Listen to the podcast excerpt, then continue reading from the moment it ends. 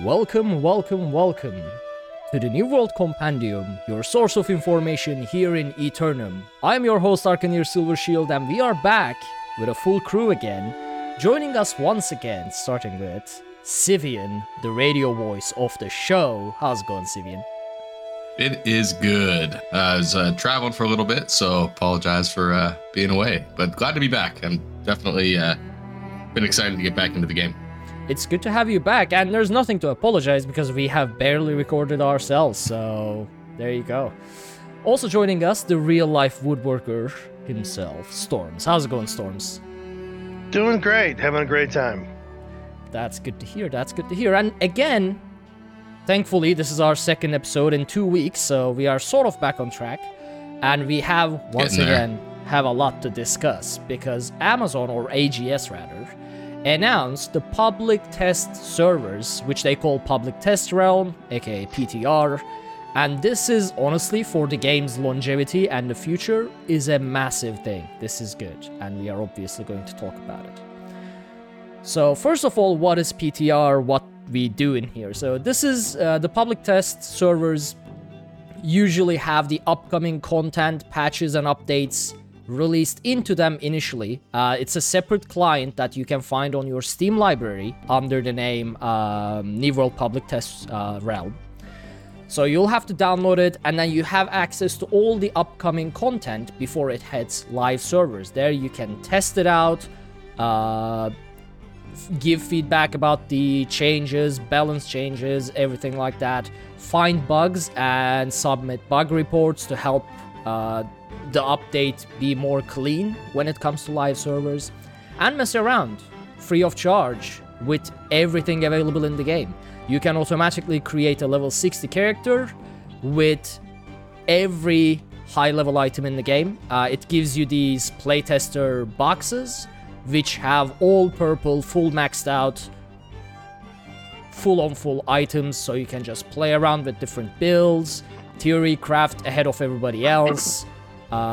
Do stuff that you don't have time to do, or rather test stuff that you don't have time to test in live servers, like trying out different weapons because everything is maxed out. So yeah, it is a great, great thing, both for the developers and us, the players.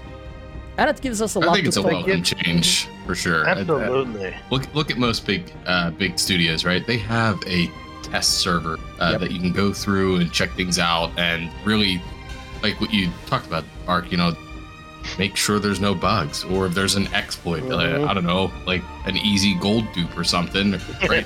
it's exposed. Yeah. It's exposed prior to it going live and really messing up the server. So I'm excited for it, and I've been messing around in there a little bit. And I think you have, what, 3 options? You could start as level 1, 16, and 60. So yeah, something like neat, that. Neat option that they gave you. So, don't open the player kit twice, though. They give you multiple player kits. Yeah, you can overwhelm real quick. I encumbered myself within 10 seconds of being in the game, and I was like, oh crap. That's what I did. Like, oh man. It does thankfully give you the best bags in the game, though. So at least there's that. You start with like 1,600 encumbrance. But you can still, I mean, everything has been added to your inventory 5 times. So, and to preface that, I started at level 60, right? I chose the 60 option, so it gave me the level 60 elite type stuff. Yeah. So, the biggest news of this first PTR is that they are adding the Void Gauntlet into the game, and you can actually play around with it on PTR as we speak. I mean, for anyone who's watching this in video format, I have it on the screen right now, and we are going to talk about what the Void Gauntlet is, what skills does it have, and everything like that. And then we are going to move on to the second devlog that they posted, talking about a variety of issues that is keeping the community busy. So what the Void Gauntlet is, as leaked before a few weeks back, it is the next generation of the magic-based gauntlets, in addition to the Ice Gauntlet, and it is sort of like necromancy. It focuses on DPS and support at the same time, depending on which skills and passes you take. and it scales off of intelligence and focus, which makes it the second weapon in the game that benefits from the focus stat in addition to the life staff. Mm-hmm. Just from that alone, so I'm a healer. Yeah, you're going to do that one. I will definitely be having the Void Gauntlet. Yeah, you'll finally be able to deal some damage as well while I'm doing 1,400 now with a life staff, which isn't that's still pretty good, yeah. Mm-hmm. So there is one very specific thing to the Void Gauntlet is that all of its, even though it scales off of intelligence and focus, all of its healing abilities scale specifically, or rather exclusively, from focus. So if you want to be a healer, you still need to go with focus, and it matches really well with the life staff. Now, although, did you play around with the Void Gauntlet in PTR at all? Not too much, because I have no idea how to heal or damage in the game yet. I've always been playing, since the beginning, a tank, so... I mean, we can get into it a little bit later, but I mean, it's got some pretty powerful AoE damage / healing. Mm. It eats up a lot of mana. Mm-hmm. Yeah. And it has a very interesting way of restoring mana as well. Yeah. Which... as in you sacrifice your health to restore. Yes. Yeah. It took me off guard a little bit. So. Mm-hmm. There's going to be some good combos with, restore mana, life staff, restore health. Yep. So that'll be interesting. If you block with the Void Gauntlet, it just drains your health and instead gives you mana. However, you cannot kill yourself with it, which I'm disappointed about. Once you reach a certain threshold, you just no longer can do it. So there is that. I would have liked to be able to just people, miss blocking and killing themselves basically in the middle of the combat. By the Storms, if you right click and hold, have you messed around with it at all or no? Not the Void Gauntlet, no. So if you right click to block, you can just be standing in the middle of nowhere, not taking any hits, and your life bar is just dropping. Mm-hmm. So it's okay. So it's like the Vampire in ESO, right? You have that power. You got power, but it drains you when it does it. You're sacrificing your health for magic to block a potential attack, right? Interesting. Yeah. Interesting. I think really it cool. also gives you mana as well in the return, though. So it's not just blocking, but so it's a... I can't remember the name of that ground AoE, but that would be hit it. Oblivion. Yes.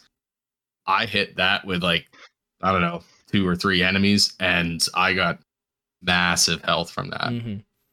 So Void Gauntlet is sort of like a blood magic, necromancy, warlock theme, because a lot of it revolves around dealing damage and taking health back, and sacrificing your own health and taking health back, and it's all around death magic basically. All the skill images, pretty much skulls anyway. And one of the most interesting things about it is, even though it's mana based, the damage you deal with the Void Gauntlet comes primarily from a melee version of the Void Gauntlet. So in the Annihilation tree, which is the damage, the DPS side of the Void Gauntlet, the main skill is called Void Blade, which, when you activate, turns your Void Gauntlet into this magic Void Blade, and you go full melee range. You can do melee light attacks, melee heavy attacks, and throughout the duration, you are a melee DPS. You are no longer... well, other skills obviously still work, and you can still use ranged skills, but your light and heavy attacks are now full melee. So that's definitely going to be interesting, especially for those... That was fun. Yeah, but it's risky as well, because you are going to be at melee range with intelligence focus stat-based character, and most likely, well, not most likely, but probably light armor as well. So I'd be curious I want to mess around with that combo, doing a Oblivion and then Blade on a large pull, see if that could be pretty easy. Yeah, unless you get one shot. I mean, you get constant health back with your attacks. But if something one-shots you before you get that health back, you're done. So it would be worth noting that the PTR is down currently. Today, as we speak, I am in PTR. EU, okay. On EU, not US. Yes, that is true. So they're testing server merges, if you weren't aware. Yeah. So today, November 14th, they will be testing server merges. So everything is down. I'm looking at it right now until November 15th at 4 o'clock p.m. Eastern. That's good, though, that they're testing that. Yeah, you need more people on these servers. Mm-hmm. Mm-hmm. We are going to go, which is funny compared to what we were 1 month ago, right? Right. Yeah. So I'm going to quickly go over the skills of Void Gauntlet before we move on to the other details of the PTR and what's coming. So again, Void Blade turns into melee and deals a whole bunch of damage. And when it's maxed out, you heal yourself for every attack you do. You have the Petrifying Scream, which deals damage, staggers, and immobilizes your enemies in a cone in front of you. So that's the crowd control of the Void Gauntlet. Yeah, they pulled that one from that whatever bat-looking thing. The bat-looking thing? Yeah. So it's good. Yeah. Which gives me hope they're going to come up with the pistols, right? I want a pair of pistols. That's what I want. You're talking about that one that, what is that in? Oh, the Abomination. Wrestle Shores. Abomination. Yeah. The Abomination has that attack. It's just that attack, but purple. So they pulled that attack from there. Yep. They made it purple, yeah. That's good that they are recycling though. Mm-hmm, absolutely, which gives me hope for the pistol. Yeah. Pistol's gotta, it wasn't in the leaked weapon list a while back, but we gotta have dual pistols at some point in the game. That's just a missed opportunity. I'm sure it's coming. Yeah. Dual-welded daggers, right? Oh, yeah, absolutely. So the third skill in the Annihilation tree is called Oblivion, which is the AoE skill that Sivian was talking about. So what it does is it drops a massive AoE right under your feet. And it's support and damage at the same time. So people who are inside this gets empowered, including you and your friends, for 20%. So that's a big, that's a massive. Big empower. Yeah. And as you improve this further, it starts inflicting weaken on the enemies, reducing their damage done. And it starts giving stamina to yourself and friendlies while they are inside this AoE. So you drop this on PvP or in PvE. In the middle of, right under the feet of your melee DPS and tank. And they are going to be blocking, they are going to be dodge rolling around, they are going to be hitting hard as hell. And yeah, this is going to be a game changer, definitely. Every group will definitely want one of these in the party for sure. Oh, yeah. Well, and like I said, the Void Gauntlet is going to pair up with the Life Staff perfectly. So, I mean, if you're a healer, if you're going full heals, right? I mean, there's different variations, but for a full healer, there's no reason to not have the Void Gauntlet, in my opinion. Yeah. No, you're right. And then they set it up that way. You can tell that, right? They also made a few adjustments on the other ones, but I didn't get exactly into which ones they moved. There's more, because you have the Void Gauntlet and because if you look at the skill tree, or the which characteristic they come off of, the attribute, they modified them a little bit. Yeah. I can't remember which one, but again, they're trying to adjust that, which ones pair together well. Mm-hmm. Well, and it kind of makes sense because they've been nerfing the Life Staff for a little while, right? Mm-hmm. So they're really wanting, I guess, the Life Staff to just be a heals tool, right? And the Void Gauntlet be the damage part of it. Yeah. And it makes sense. Yeah. So there is also the Decay skill line, which is more support and buff, debuff, and more healing. And it has it revolves around this very interesting skill, which is called Orb of Decay. And what it does is it shoots an orb that doesn't get blocked by any enemy, so it passes through everybody. And on the way forward, so as it goes, it deals damage and applies, let me see here just to make sure. So it deals damage, it applies Disintegrate, and does a whole bunch of other things as you, like, slowing down and things like that, as you, add more passives to it. On the way back, though, it heals you and your allies. So it yo-yos forward and back, and it deals damage and heals your allies at the same time. So definitely one of the good spammable skills. Well, it does have a 15 seconds cooldown. But when you max this skill tree up, you get the Glimpse of the Void as that, bottom level skill. And what it basically does is every time you hit successfully with a Void ability, you get a Void Essence. At 4 or more stacks, your next ranged heavy attack instantly resets all Void Gauntlet cooldowns. Okay. That is pretty good. I mean, that's pretty cool. I didn't realize that. It's sort of like every 4th skill that you use, you can immediately use 3 more skills. It adds up to something like that. So it's a rotating spam sort of thing. I'm trying to think of gems that would benefit Void Gauntlet if they're going to be added. I'm assuming they'll be adding more. And they may have to make some different to add to those, right? Yeah. Is it Void Gauntlet magic damage or natural damage or what is it? Void damage. It's void damage. Void damage. Okay. So is there any void gems right now? I don't think there are any void gems. Yeah, I don't think specific. I mean, there's ones that focus, right? But then you also have what? True. Retaliate, right? Which less less threat? Oh, yeah. Guess you could kind of use one of those. Maybe not. They may not have to add. I mean, they are changing a lot of the gems and adding a lot of gems as well in the upcoming patches. So we'll probably see something that complements Void Gauntlet better as well. With those new changes. So another couple skills that this one has, one of them is a tether mechanic. So you basically tether to an enemy, it empowers you, weakens the enemy, that sort of thing. Nothing too new. Okay. But Essence Rupture. Now this is, again, a lot of people will want this from, I imagine, their support person. You throw a projectile at an enemy, and it basically applies kill steal to anyone who's damaging it.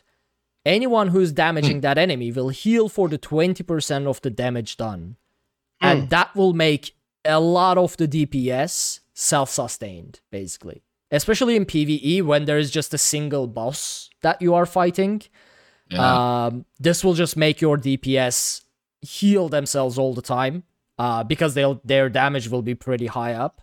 And during that time, you can just focus on keeping the tank alive, applying more damage, increasing the damage, instead of the time that you would spend on healing your DPS. At least that's how I would use it. That'd be a good one. So, yeah. This also gives players stamina.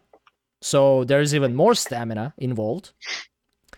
And when this effect ends, these are the passives that you add to it. And the next passive is, when the effect ends, everybody within the range gets healed for like 80%. So 80% of your weapon damage. So there's a lot of like stamina and health regeneration for yourself and your allies. There's a lot of AoE empowering yourself and your allies. There's a lot of damage that you deal yourself. So it's a very... Reminds me of like a true mage, right? I mean, you've got some buffs that you can put on people.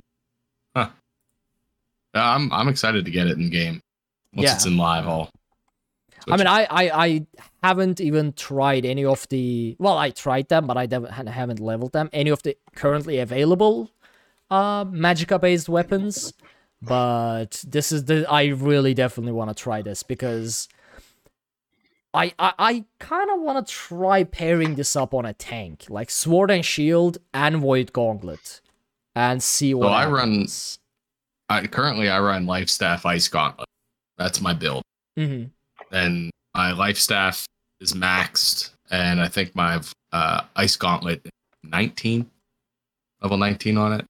But I use Ice Shower, Ice Storm, and Pylon. So, I mean, it's pretty decent build. Yeah. So does Ice Gauntlet give like any benefits to healing or buffing your allies to pair up with like life staff? So kind of the same thing you were talking about with what is it? Obliterate. Is that right? For the Void Gauntlet, right? So you can I can plop something down and it'll empower people that are in it. Right. Okay. I believe. So that's good still. I haven't looked at it in a bit. You are cutting in and out, by the way, Sivian. Hello. Now, see, I don't use magic based on my wife really likes the what is it, fire staff? I use pike and our spear and hatchet. So I don't block anything, right? Just run it and go, right? Run and gun. Just run and gun. That's all I can do. Yeah. Though I have been looking at other things, but I'm trying to go find a good match between them. I just really enjoy what the spear can do and what the hatchet can do.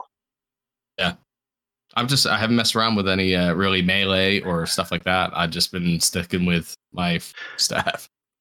Was it a change or is it just me? That when you switch weapons now, you lose whatever buff you had on the other weapon. I noticed that with what was it, 1.03? Yeah, I believe. So it was recent because I'm like, wait a minute, I'm losing my berserk if I switch over to the spear in the middle of it. Yep. Yeah. Same. I had the same thing with the Ice Gauntlet switching to life staff. Oh, I did not even know that. Yep. Yeah, I'm like, that's a pain in the butt, but all right, I'll deal with that. Especially for like your AOEs, right? Yeah. I mean, that's an easy one to notice. You literally stop seeing that you're doing damage when you know you should be. Yeah. Mm-hmm. Yeah, that I don't think you should lose those things like that. At least that's my opinion. I mean, I don't know if it's on purpose or just I don't know because it's like. Like I used to be able to hit berserk and then throw the spear at a higher damage, right? Yeah. But now as soon as I hit berserk, if I switch the spear, I lose it. Oh. And when including the healing of every 4 seconds, right, or 20 seconds, or whatever it is. That sounds like a bug. I'm not thrilled with that. Yeah, that defeats the purpose of having two weapons, really. It does, right? So I was thinking maybe I'll go with two hatchets, right? Just you can still switch, right? You can still switch weapons, but you're losing that benefit. Yeah. So that's like, maybe if you were, take two hatchets, you can just hit berserk and then hit berserk again. Yeah. Right? So I don't know, but also then I don't have the cool stuff of the spear. I love throwing the spear, and they just go sideways and flip in, and it's awesome. From now on, you won't be able to slot two of the same weapons, by the way. That's going away. Oh, really? Yeah. So in PTR, at the moment, for example, I have Void Gauntlet on one, and I cannot slot the second Void Gauntlet. That's just that's going away. So... Huh. Oh, yeah. See? Well, then to me, that would be a bug where they you lose the buff that's ongoing. Yeah. If they're going to take away the ability to... weld the same weapon, right? To circumvent this kind of issue that we're having, then need to fix that, right? Yeah, so they do. I still want to be able to put Ice Storm down, switch to Life Staff, and still do damage while Ice Storm's still doing damage. There should be no reason they do that. It doesn't make any sense. Mm-hmm.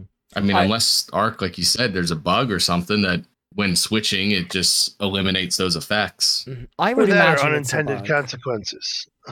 Yeah, I would imagine. Change. We'll do it this way, and then it did something different than they thought. I think that's happened a number of times. I do too. Oh, yeah. I don't think they really thought. Well, they're running so fast, right?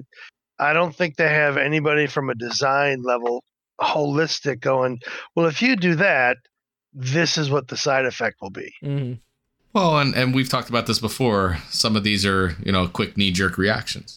Mm-hmm. Yeah, absolutely. You fix one thing, it breaks something else that's fairly common that we've seen, and they're just quick trying to hurry up and fix it, and then it breaks something else. Yep, that's what happens when you're in a hurry. Yeah. And they've settled down from their like first initial launch month. They are now communicating really well, as we talked about last episode. And they got a lot better. Yeah. And it's been getting better. I mean, the game definitely lost a lot of players in the process, but once they settle everything down, I feel like a lot of those players will make a return. I mean, it's in their Steam library now, so once the game is in a better place, just a bit of marketing using that Amazon power, and I believe a lot of players will return to the game. But at the moment, as we mentioned last week, the servers, pretty much all of them, are low population. That is why they are once again testing server merging. It is now being tested on PTR, and I imagine they are doing a lot US of East at the moment as well. Yeah, apparently EU1 is going to be merged as well in a day and a half. Yeah. Okay. So It does suck, right? I mean, there's a lot of players who have just been frustrated with all the issues. And I get it. We're all looking forward to a game, and I think we may have got a little blindsided with the fact that it's a new game, or I don't know. I think for myself, I'm cutting them a little slack. But I think they've definitely made strides in the right direction.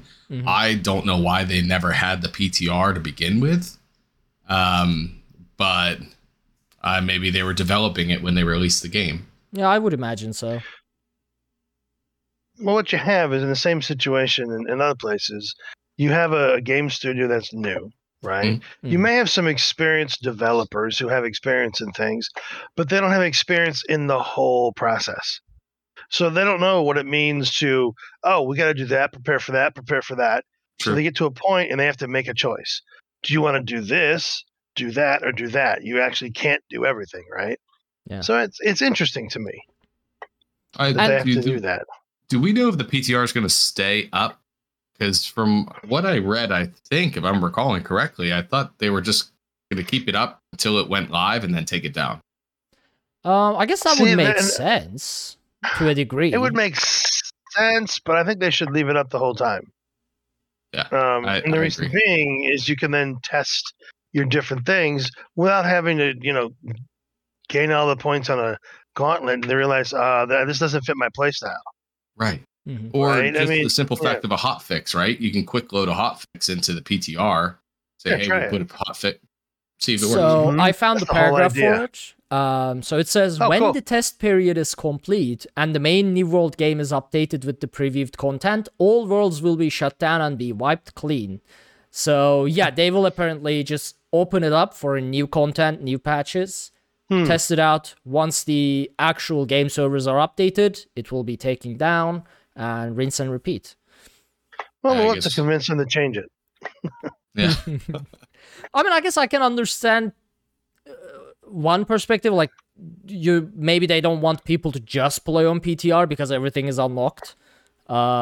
Maybe that's one way of thinking, but looking at Elder Scrolls Online again, the PTS never shuts down. You can basically play the entire game free with all the content available, everything in your disposal on PTS. Yeah. But no one does it because what's the point? But it's available. Right, and what's the point to it? Yeah, they're into it because they want to go ahead and try new things, and that's the way to do it, right? Mm-hmm. You don't have to spend all this time to figure this out. Yeah. In my opinion, Well, and I think they should utilize the PTR in a way that it's going to help them expose exploits. So if they know that there's an issue with one thing, right, only limit the PTR to that one thing and see if it's fixed or not, right? Maybe. True. I don't know. I'm not a game developer, so. No, that's exactly what you'd do, right? Because they have a server somewhere else besides a test server where they're doing their own tests, but you don't get the general population going in and doing things that they never thought of. Right. Which is the benefit of a test server like that. The whole gold dupe thing. I never would have thought to unplug my router and plug it back. Yeah. But people try that because they're like, what can I do to get an advantage, right? Right. Yeah. Right. Wild. which it was patched. It was fixed. To my knowledge, that was eliminated, so it can't be. So, about the server merges, there is the question of what happens to the server that gets merged into another server. So, how the process is going to work is they are going to pick... Let's say my server is very low population and it needs to be merged into another server. So they're going to find a partner server which is suitable. For example, if my server has the Marauder majority, the partner server that this is going to get merged into should not have a Marauder majority. So they are going to balance it out like that. And the server that gets merged into a partner server loses all of its territory ownership. So if you have a territory... Wait, say that one more time? So let's say my server is getting merged into your server, right? Your server keeps all of its zone and territory and everything like that. My server, however, because it's getting merged into another one, loses all of the territory information. The companies, the characters, and everything like that persists, but we lose it because you can't solve the territory ownership when you are merging servers. However, they chose not to. Companies get compensated 50,000 coin for losing their territory upon a server merge. As long as your company owns a territory. It does not specifically say that, but I would imagine that's the case, because what's the point of compensating every company? Because then you throw the balance out of the way. Plus, what would people do is just create a dozen companies out of 10 people and get 50k coins each. And that would also incentivize, right? Declaring war in the new populated server. Mm-hmm. Yeah, it would. So my question, Ark, I don't know if you have an answer for this, and I don't know if I know the answer, but how is it deemed who's getting merged with who, right? So for this example that you're using, that you're getting merged with our server, why was it deemed that our server is going to be the one that stays? So I think it depends on the population. Like your server might be doing fine at the moment with the population, with the balances between the factions. Yeah, we average 500, which is probably accurate. Yeah, I suppose. And another server is say, I don't know, they are averaging 1,500, or another server is averaging 100, just 100. Sure. Now, if they are aiming for a range between 500 to 1,000 people.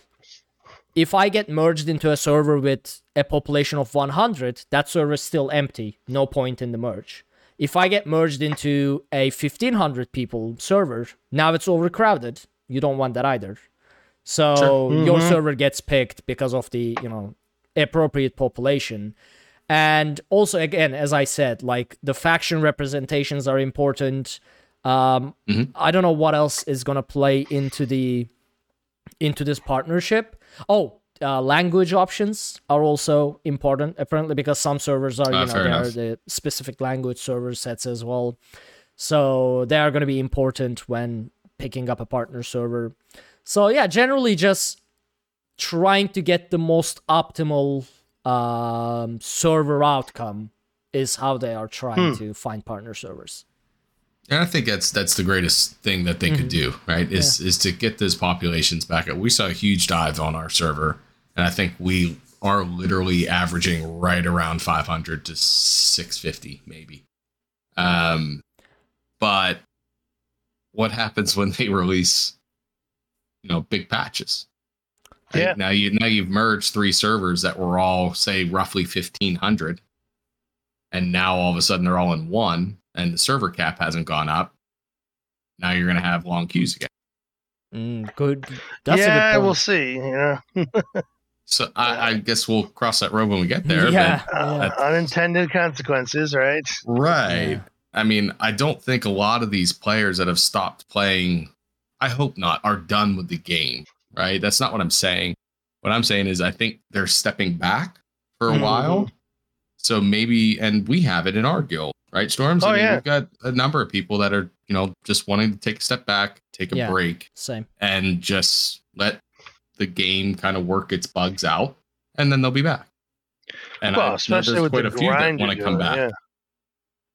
So yeah, I'll be curious to see how this goes. I mean, regardless, I'll be here. Oh yeah. Oh, so I know, right? They did say yeah. In the dev blog that they are not going to be offering at the moment player server transfers to the players whose world got merged.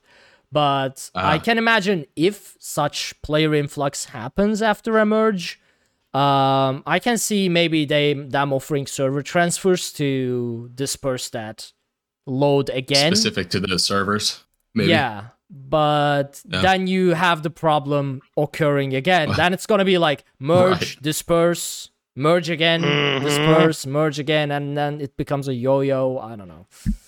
Difficult problem to solve, in my opinion. Absolutely, but I think they're trying to sound, you know, callous or anything. But I think they're trying to appease too many people at once. In my opinion, I really think merging. Yes, absolutely, I'm all for it. Let's do it before this big patch that we're about to see with the Void Gauntlet and all this stuff, and then you're done. It is what it is. Those are the servers. Shut everything else off. And we go from what US East has Storms 62 servers. Yep. Something like that. We go from 62 to 25, 30. Keep it at that. Half. Yeah, absolutely. Yeah. Keep it at that. Don't add more. Don't have a knee-jerk reaction where, oh my gosh, we got a huge influx. Maybe you should add, a couple. And when I say a couple, I mean like 5. Yeah. Or focus on server cap. Yeah, or just don't merge servers to a maximum capacity as well. Like, still give a bit of a headroom, I suppose. So you don't have to make. You don't want to have queues created from this. Sure, absolutely not. At least you want to have that vibrant, right? But you still want to be able to have a community involved. I'm okay with 20 minutes. Most, for sure. Right. So yeah, I guess we'll see how it goes. I mean, it's difficult. Yeah, definitely a difficult problem to solve. But here's the hoping that Amazon. It doesn't blow up. Yeah, that's right. That's why they paid them the mediocre bucks. That's right. So there's a huge topic on how luck works in the game. I'm not gonna get into that. It's several paragraphs long, and a lot of numbers. If you're interested, it'll be in the show notes. So, regarding exploits, it's pretty clear. If you do something once, it's a bug. If you repeat it, you're exploiting it, and you will get suspended. And depending on the level of your exploit, you might get permanently banned. So, if you stumble upon something that benefits you in a way the game is not intending to, do not do it again. Plain and simple. No. How do you know that, right? It's like, wait a minute. Well, if a boss is spawning instantly, for example, that's clearly a bug. Like, that's not... Yeah, that's a bug. Yes, you're right. So, like a pig farm. So, or if you... Did they deem that? I think that was an exploit. The pig farm? Yeah, they called that an exploit. Did they fix that? I don't know. Somewhat. So they slowed it down last time I was up there, but not by much.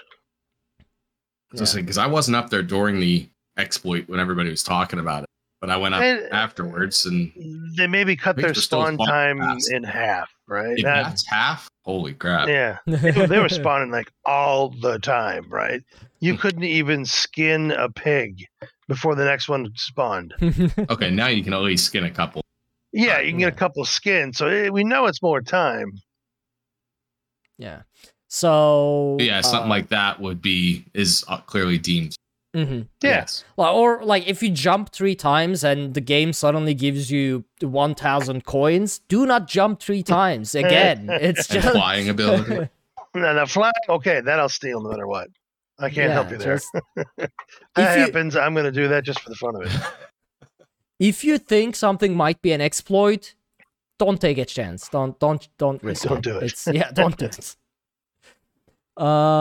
In addition to that, in a related topic, the minimap topic, because there is a third-party tool that gives you a minimap.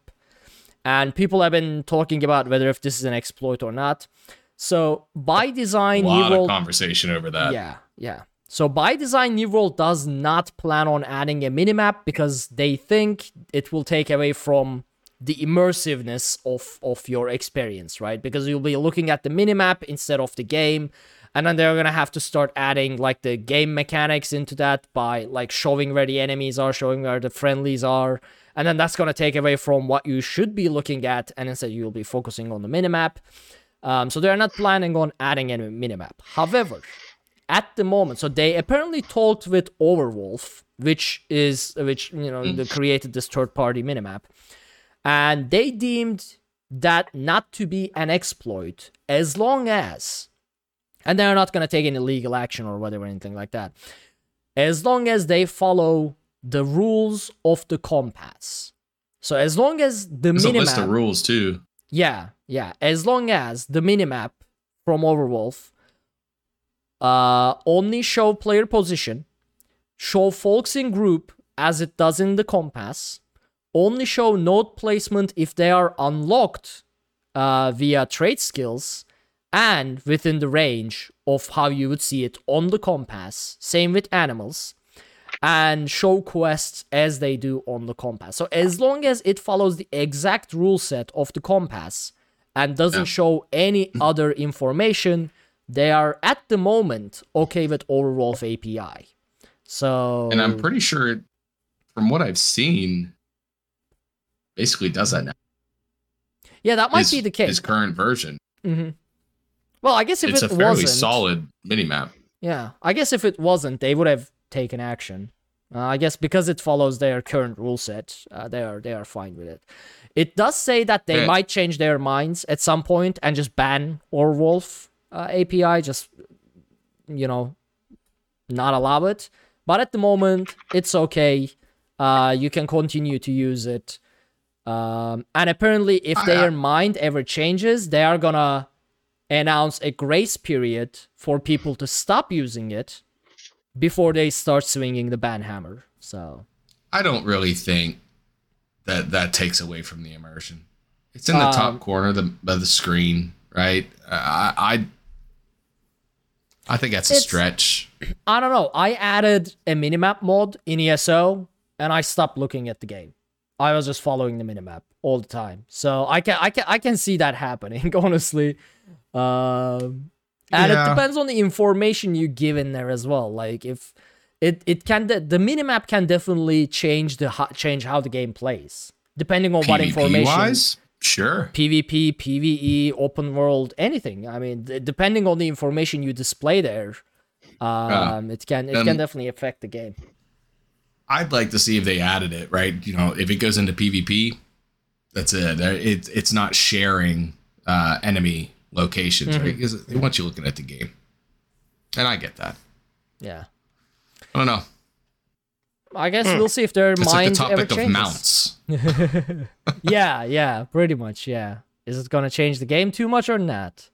A lot of people actually believe that mounts are going to come because a lot of people want them to. I hope not, but we'll see.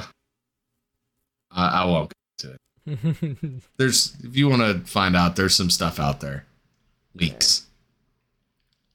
Yeah. Also, Sivian, your mic gets cut off, so your noise gate might be too high, like the voice activity thing on Discord. Could you check that real quick? For you only. I mean, we have our order. Oh, I got kicked from PTR due to inactivity as well. I keep forgetting this. Thankfully, we have our audacity, so it should be fine. But yeah, just to make sure. Is that any better? So moving forward with the dev blog while Sivian checks the audio stuff. Quest and quest designs are gonna get a massive update, it seems. So one of the major problems of New World at the moment is that the quests are repetitive as repetition comes. It's insane. Every single quest is go to A, kill 5, gather 3 chests, come back, and then go back to A, which takes like 20 minutes. Rinse and repeat. Because the NPCs really don't like to give you all the things that you are supposed to do at A at once. Instead, they just give the quest at pieces, so you have to go back and forth, back and forth, back and forth. Plus, there's no mounts. Plus, there's no mounts, and they can solve that by having mounts, right? Yeah. So that is going to somewhat change. So they are optimizing where the NPCs are that give the quests and how many times they are going to ask you to go to a specific location and again, and where the next quest will be and where the NPC that's going to give that quest will be. Basically, they are trying to optimize your travel times for quests, which is really good.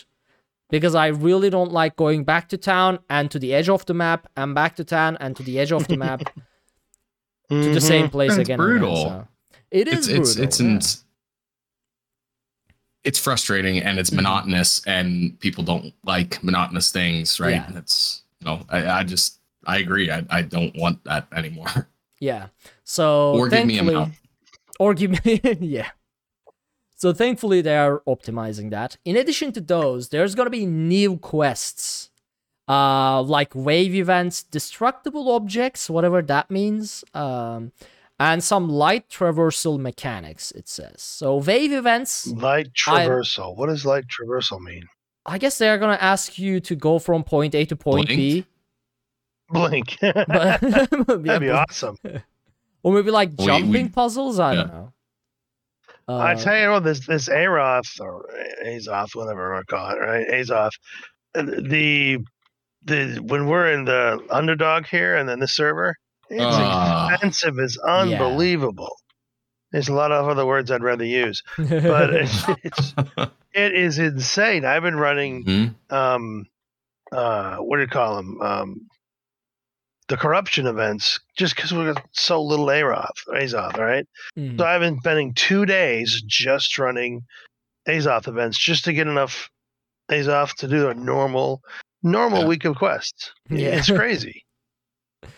I mean, there are definitely things that help with that, like... I'll sell you some, Storms. There you go, right? Yeah. There are tools that...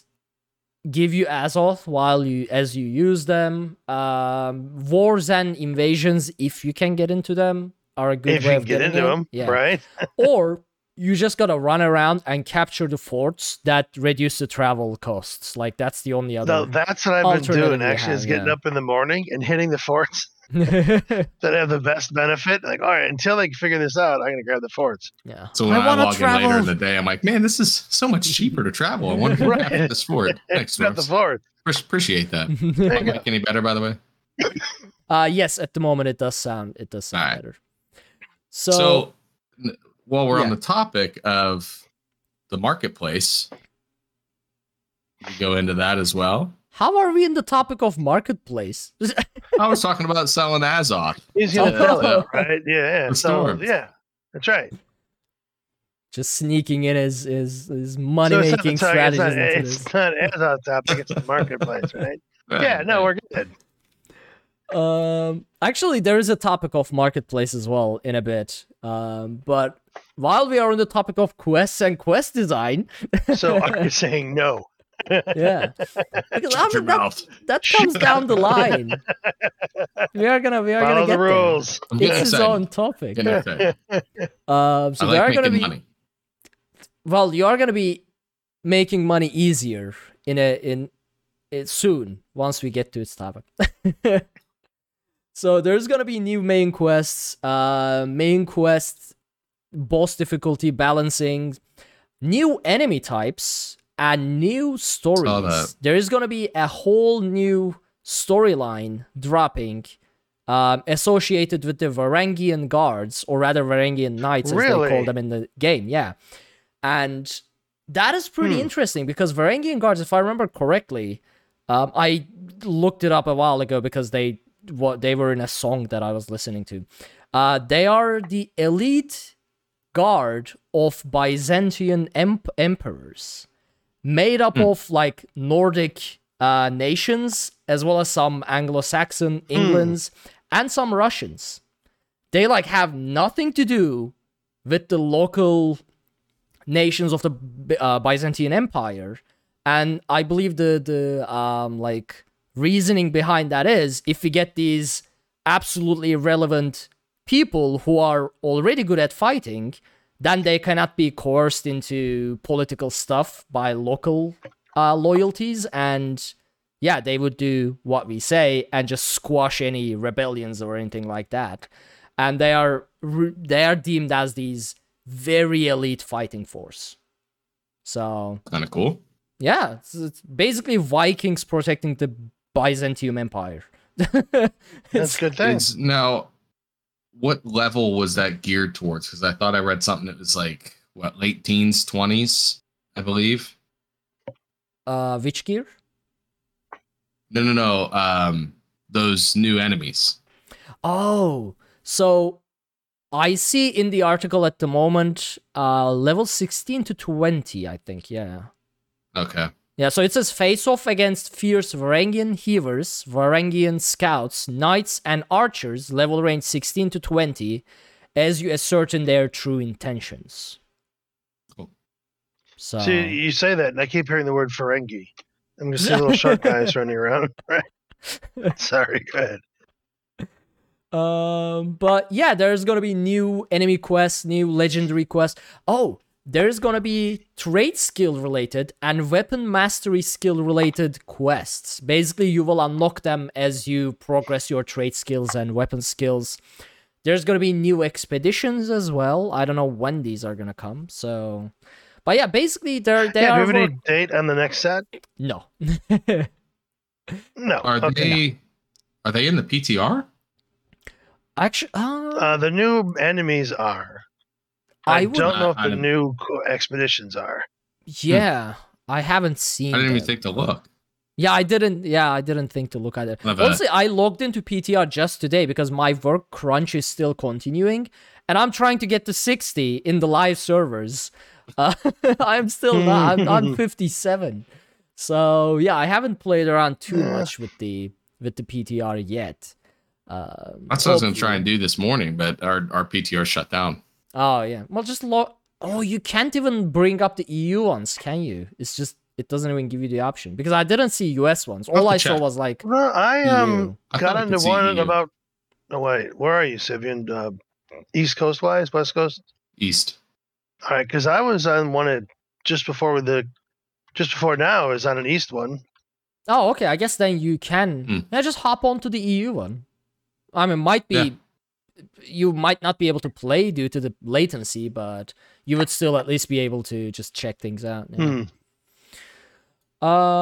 So what else do we have here? Quests. Minimap we talked about. Combat responsiveness. Basically, they're going to make the combat more responsive and fix a bunch of the issues like dodge canceling and weapon swapping and other stuff not working or working differently for different weapons. That's the summary of it. That's a good change. That's a good thing. Fix them up. As far as the weapon swapping, I mean, it goes back to, the cancellation of effects. I mean, I hope that's part of the fix. I hope so. That and not being able to swap your weapon. Like, your UI changes, but you still have your previous weapon in your hand, and you are trying to use a skill, but it's like, wrong weapon. So hopefully that is going to be fixed as well. Okay, so weapon and armor perks. They are going to be... Apparently they are not functioning as intended. At least some of them. All right, which ones aren't? Yeah. So they are going to be fixing them up. And... Yeah, that's it. I don't know which ones are not working as intended. They're going to fix them up. I'm not going to tell you which ones, but yeah. They're going to fix it up. Sounds like typical patch notes. Yeah, it's the one there. Okay, so trading post update, Sivian. This is your area. This is where I'm... Wait, now we're out of time now. We got to leave. I'm sorry. No. We can't talk about more time. We got 5 minutes just for you. So trading post is going to be all unified. Every trading post will be unified, and it's going to turn into a global auction house, with the difference of you will pay the taxes for the zone you are in when you are listing an item, and you will pay the taxes for the zone you are in when you are buying an item. That's pretty much it. That's gonna drive people to different areas then, right? I hope so. That's gonna drive people to where you have lower taxes. Right. Yeah. So instead of going to somewhere to buy it, you're going to go to the lowest tax spot. Yeah.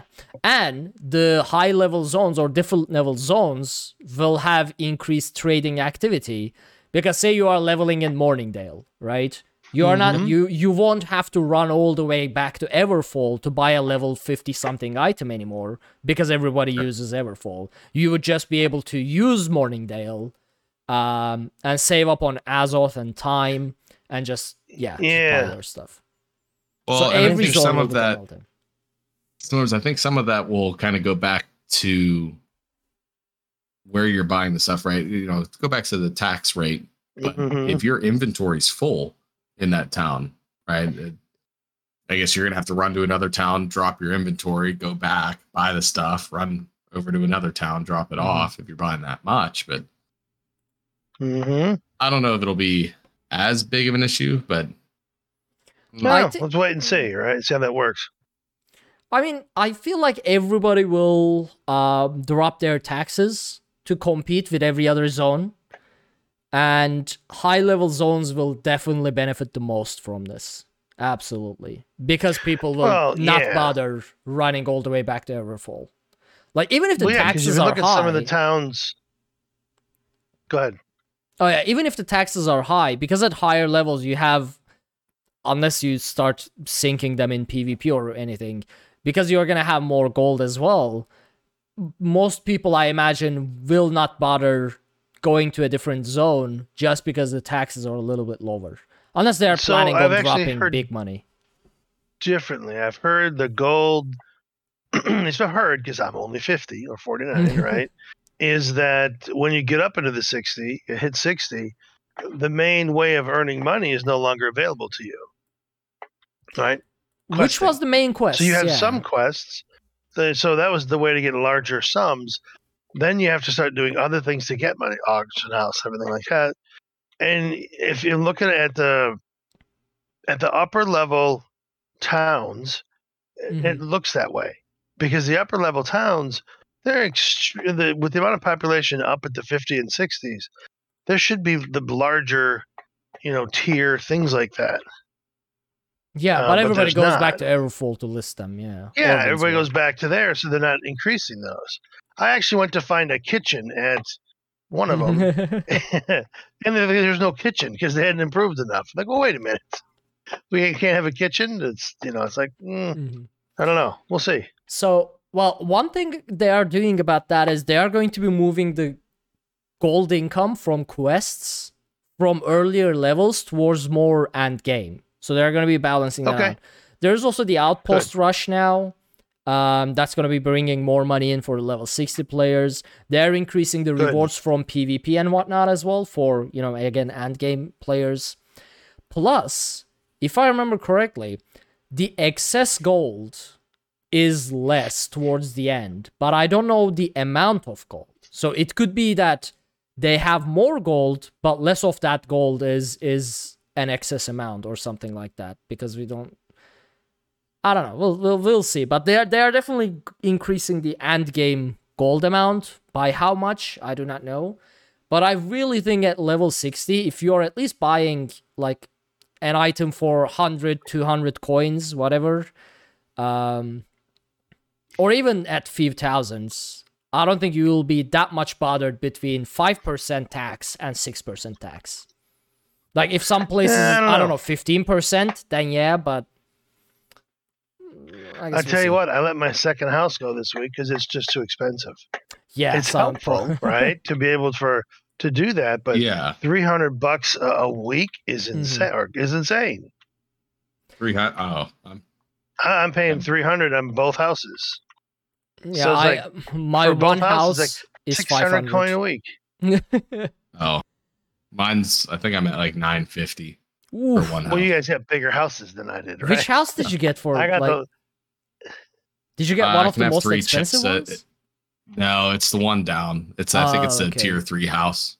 950. So you can go up to a tier 4. Yeah. And that's a little bit more. I guess it depends. I can also on the... have 3 chests. Oh, right. Yeah, that makes sense. I guess it depends on the territory as well. With the property tax of the territory. So yeah, I guess. And also how many territory standing points you put into lowering your tax too. Yeah, that's true. Yeah.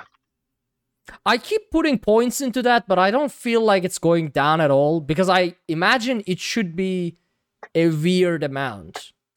Like a weird amount, because it reduces it for like, I don't know, 21.59%. But I still have like 500 coins. That's like too even a number for that to be effective. Right. And there's some issues where people are getting, confused. They keep thinking that each time they apply that territory standing discount, they're getting another 21.5%. Oh, that's... And they're like, well, I've done it, 5 times. I should be at 0 tax. I'm like, well, that's not how it works, right? It's not just telling you what your discount will be if you go with that, right? So if you were at 19.5% and your next discount is 21.5, that means if you apply that, your current discount is 21.5%, right? Not an additional 21.5%. Yeah, that would have been great. I mean, to me, that's obvious, but I guess not. Apparently not the sum. So yeah, which is fine. Oh yeah, I mean, it's the game's UI and UX is at the moment not that good. It's better than most games, but it still has a lot of lacking information. Well, and even at launch, right? Launch for the first 3 patches, the territory discounts or the first house discount weren't applying to homes that you bought. Mm-hmm. You were still paying full tax rate when you should have received a partial tax break because it was your first house. Yeah. That's why they gave everyone like 2,000 coins, right? Yeah. That was it. Yeah, if you bought a house with... they bought a house. But... So, yeah, that's pretty much the news part that we are gonna talk about.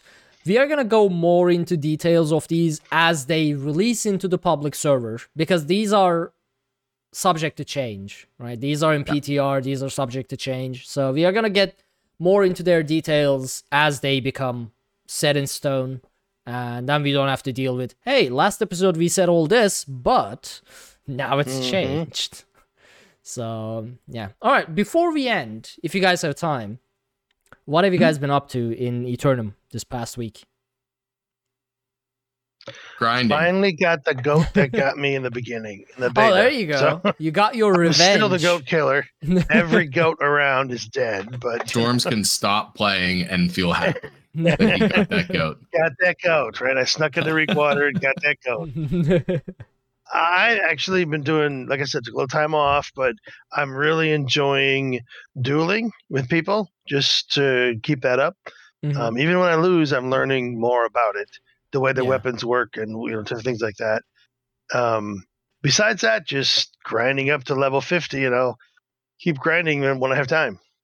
I feel that. What about you, Sivian? You said grinding, but anything specific? Or... Yeah. So I've been grinding. I'm almost through the main storyline. So I've just been grinding heavily the town boards and the faction quests. So big tip for people, if you're not doing this, you need to be. First thing you do when you log into the game, do 3 faction quests. You'll get a daily bonus. Yeah. Okay, so you have to do that. 10 times the gold, I believe. Yeah, right.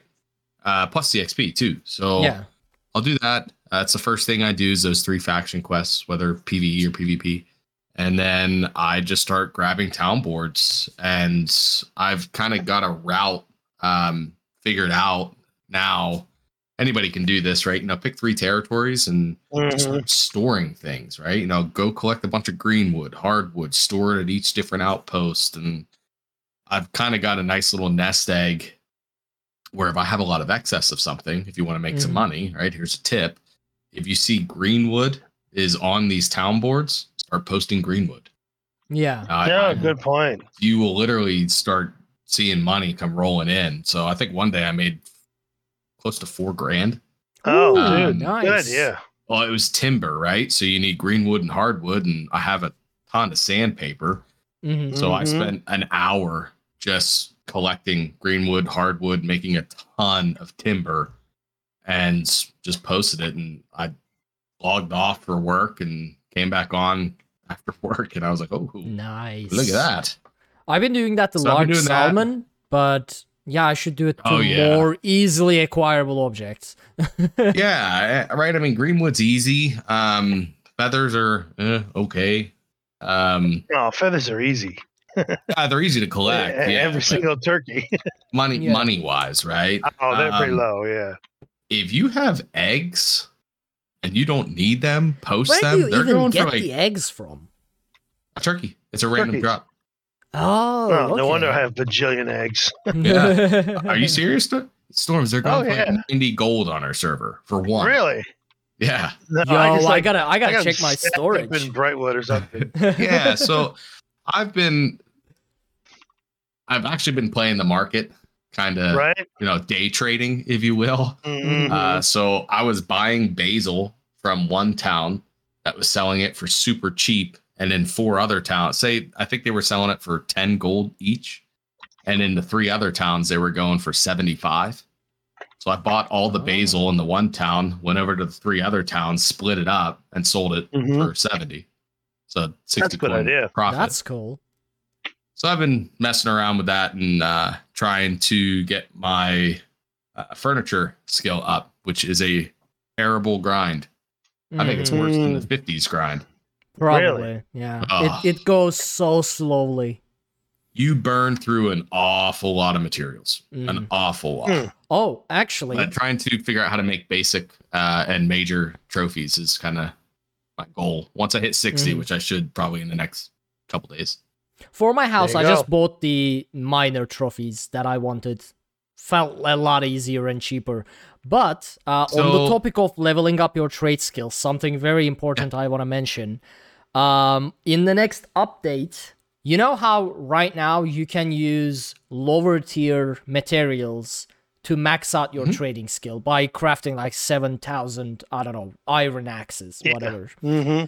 That's not going to be the case come next update. So if you are planning on using lower tier materials to max out your trading skill or your crafting skills, do them before the next update, because do it now. Yeah, you won't be able to do it again. So what are they just going to deem it like if you're 50 and above, experience points from whatever level won't apply? Something like that, but let me bring it up real quick. Oh, that's... And I'll...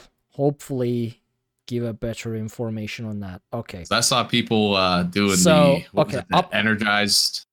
Mm-hmm. So upcoming economy changes from PTR.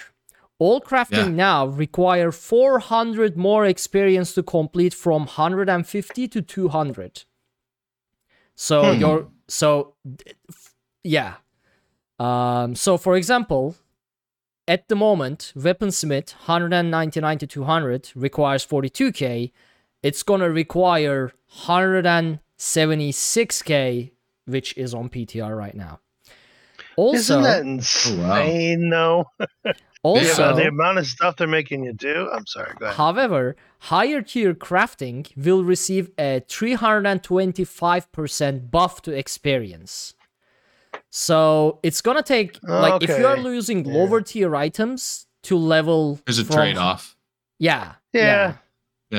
So they don't want you to use iron and steel, for example, to level your armoring to 200 from 150. So they want you to use higher tier materials. Don't buy 3,000 raspberries, 3,000 blueberries, 3,000 milk. Yeah. There you go. Did you see that one? No. Oh, yeah. I've seen calculated, like, if you want to level, armoring to 200, you have to craft, 70,500 something axes or something like that. Yeah. There's I don't know if it was alchemy maybe it was alchemy, but there's an alchemy leveling guide out there where it's get the materials for 55 strong health potions and craft those till you're this level. So yeah, the trade skill or the crafting grind is real. Yeah. Actually, now that you mentioned, you know, how you play Trading Post, going from, you know, buying from CTA and selling them on BCD, whatever. Yeah, this global market is not going to benefit me. Yeah, not at all. No kidding, and right? It's going to drive everything's price down as well, because right now when you want to list something, the game shows you the cheapest listing by automatic. So your first instinct is going like from 1 coin to 0.99 coin. To 0.98 coin, to 0.97 coin. A lot of people is doing it. It drives the price down. When you make this global as well, you are going to see the global lowest price. And because... Yeah, right now you can sell at higher prices. Maybe not a penny, but it's going to go down. Yeah. Right now you can sell at higher prices in cities that are not Everfall, because... just because there are lazy people like myself who would rather pay more than to travel to Everfall.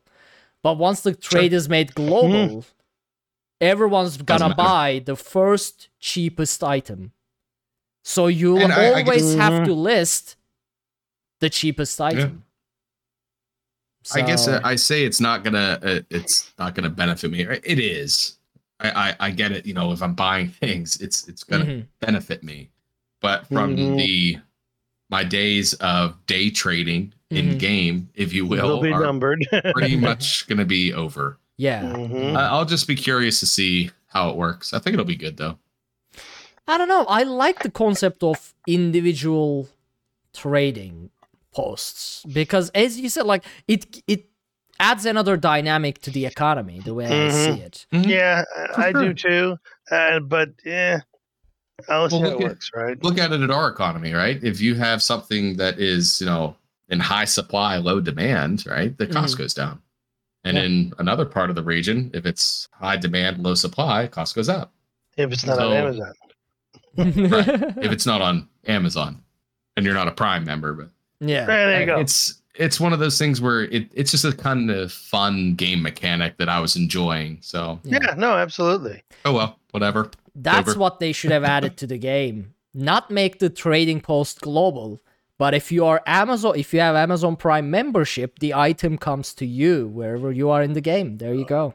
If it's Amazon Prime, it is global, right? But if you're not Amazon Prime, it's not. Yeah, and you don't even need to go to Trading Post. Don't forget that. It comes to you. You just deliver to your house. You're good. Just a poor lost zombie just running with parcels coming to you. That's right. Front porch just full of boxes. Yeah. Talk about that. We're coming up to Christmas season. My porch is going to start to pile over. Oh, yeah. We end up just ordering everything. It makes sense, though. What about you, Ark? What have you been doing? So, we captured our first zone, First Light. Oh, awesome. Congrats. Yeah, in a 3-minute battle. I don't know how it happened. We ran. So it was our first battle that we were leading. We got help from other companies. And I was like, Did they disconnect? I don't know. But okay, I guess they didn't even bother defending it properly or something. But we had some good companies coming in to defend. Actually, another topic. Yeah. In our server, at least, the coordination between companies on Covenant side is so nice. It's like there is only one guild that can put 50 people on the field by themselves. So all the rest of us are in constant communication, like, okay, I can give you 2 full groups for this war. And then the other group is like, okay, we can do 1. And then the others are like, okay, I can cover the rest. And every war outside of that one company, and they supply people to pretty much every company, every war. We are in constant coordination, like, okay, I'm going to talk to people. Okay, we have 3 groups. And then you go to, like, the other company. Okay, we need 2 groups. And it's like this constant coordination. And it's so nice. Yeah, that's a good thing. That's awesome. So we got, like, 2 groups from, you know, Sparkans, 2 groups from Russian Party, 2 groups from Eden, 3 groups from ourselves, 1 group from Hammerheart. So we got together as a, you know, joint Covenant force. And people were like, I was like, everybody use their own Discord, right? I don't know what to do anyway. I don't know how to lead a war. So everyone go into your own Discord channels. And I set up the groups in companies, like fixed 5-man company groups. So I was like, everybody use your own Discord. And the main tactic was, we are going to bomb rush and hope for the best. So everybody bomb rushed, right? And it took 3 minutes. ABC immediately got captured. Before I knew what was going on, we took one of the gates down and we were in the middle and we won the war. I barely got to swing my sword and I was like, not just me, but yeah, everyone was like, what just happened? Yeah, what just happened? We got out of the war and faction chat was like, what? So we got our first zone like that. Yeah. So we got First Light. And your guild owns it? Or your company, I should say, owns it? We lost it. Already. We lost it. We did own it, but then they took it back. Yeah. The important question is, how long was the battle that you lost it? More than 3 minutes? 10 minutes. You're good. So, yeah. You're good. Yeah, you're good. You defended better. There you go. Yeah. So we messed around with like how the, you know, property tax, like how the taxes work, how much money we get from it. We actually, I paid 2K. I got back around 6Ks in total, and I spent around another 2K in upgrades. So that's like 2K net profit from owning First Light. I was like, okay, I'll take it. And First Light is a money sink, apparently. So yeah, there's that. Kind of cool, though. Yeah, that's cool. Yeah. And during the process, I made an enemy. I made a friend in the enemy. So another company from Syndicate started harassing First Light. I even tweeted about them. And we ended up like fighting each other here and there every now and then. They are not a crowded company either, so they couldn't just like immediately flip the zone as well. So it was like a whole 2 days worth process of us fighting each other every now and then. And they have this governor who is tanky as hell, right? He's full void bent, full crafted, full constitution. The dude just doesn't die. So we ended up in a fight at the fort and we just couldn't kill each other because I'm tanky, he is tanky, and it just turned into this weird potion sink. So we both dropped our weapons and sat down and started to chat. And we sort of became frenemies, I guess. And I asked, like, apparently they're Ukrainian company. And apparently First Light is the main hub for Ukrainian players on the server. So that's why they want it. And I was like, okay, well, I mean, if you guys get it, it's fine. Let's fight it out. Whoever wins, wins. And ever since then, we've been taking like group photos with all PvP enabled. Just we fight, yeah, we fight, respawn, and eventually get bored. Whichever side gets, you know, wrecked all the time, and we're like, we come in peace, we sit down, and we have a chat, and then go on our ways. So yeah, it's they took the zone eventually. So yeah, we lost it to them, and I'm not sad about it because. Yeah, at least it went to a friend in the enemy of sorts, I guess. And I'm gonna attempt to take it back eventually, but we'll see how it goes. So yeah, I got to experience territory ownership basically, although it lasted less than a week. But yeah, that's all right. Yeah. So now my objective is again trying to reach level 60 in the limited time of game time that I have. Yeah. Have you guys ever done like a war or stuff like that with the NA side of the company? No, I have not. No, so we were kind of blocked out of wars for a while, for probably the first month. Mm-hmm. The big factor, the big company on the faction, they had two companies. Right. I mean, they could field any war they wanted. And a lot of companies, so as the governor, we've been talking a lot with the different companies in the same faction as them, and we're like, this just isn't fun. You know, we're not getting to do anything, and we all kind of left and went Covenant and switched. And what's funny was I became buddies with one of the other company members on the Marauder side, and they were trying to take Windsward, the key town. And me and one of the other Covenant governors were like, let's go help them take it. Yeah. So it was weird. There were three factions, all three factions in one area, all PvP flagged, all against one faction. And the Marauders were like, we don't know what's happening. We were just told not to kill, the Covenant. You guys aren't going to kill us. And we're like, let's do this.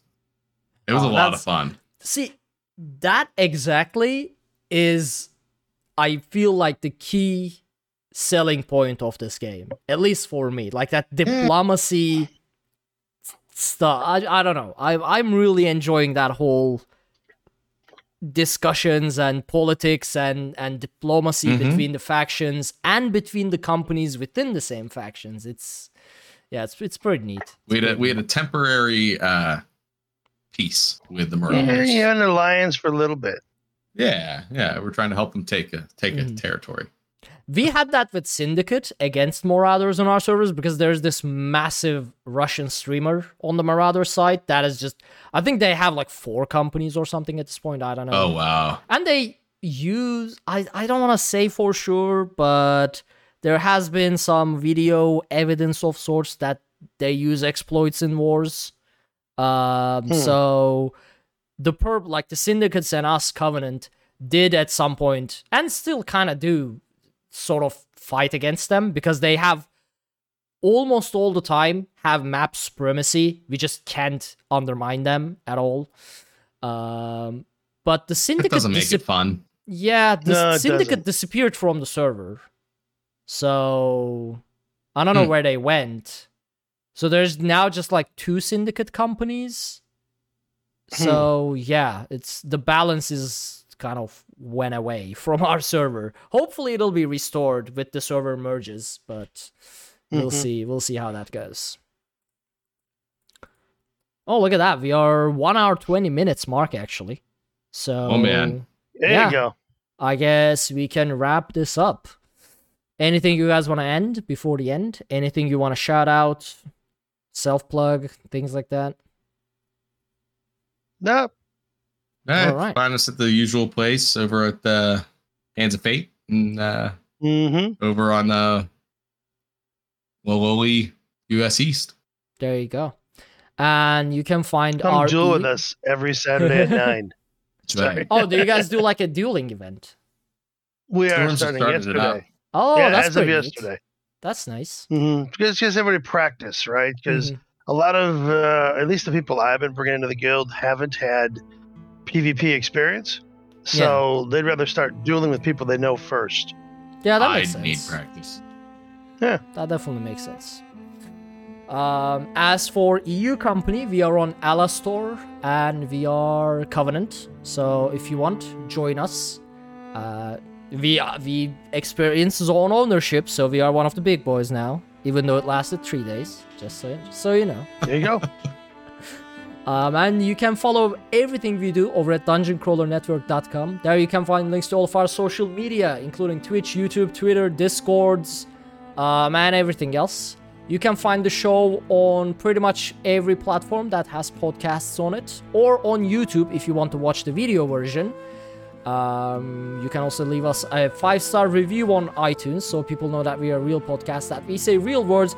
And I just remembered there is a 5-star review from earlier today, so I'm gonna squeeze that in here, even though I'll probably read that next episode at the beginning as well. But in case my stupid brain forgets, let's read that right now while we are talking about the iTunes reviews. Good thing that my memory is so good.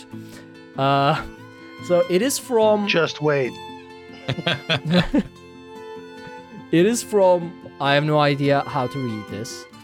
Sorry, I'm not even gonna try. It's 5-star, great podcast. I love all the podcasts Ark does and listen even when I've never played the game. Keep up the good work. I appreciate that. I'm glad you're enjoying the shows even if you don't enjoy the game. That makes me happy. That makes me feel like I do carry over a certain specific goofiness, I guess. I don't know. But yeah, if you do leave a review, We will read it on the show. Hopefully at the beginning and not right at the outro like this. But yeah, thank you all so very much for joining us on this episode of the New World Compendium. And we will hopefully see you all next week. Have a great, great time, everybody.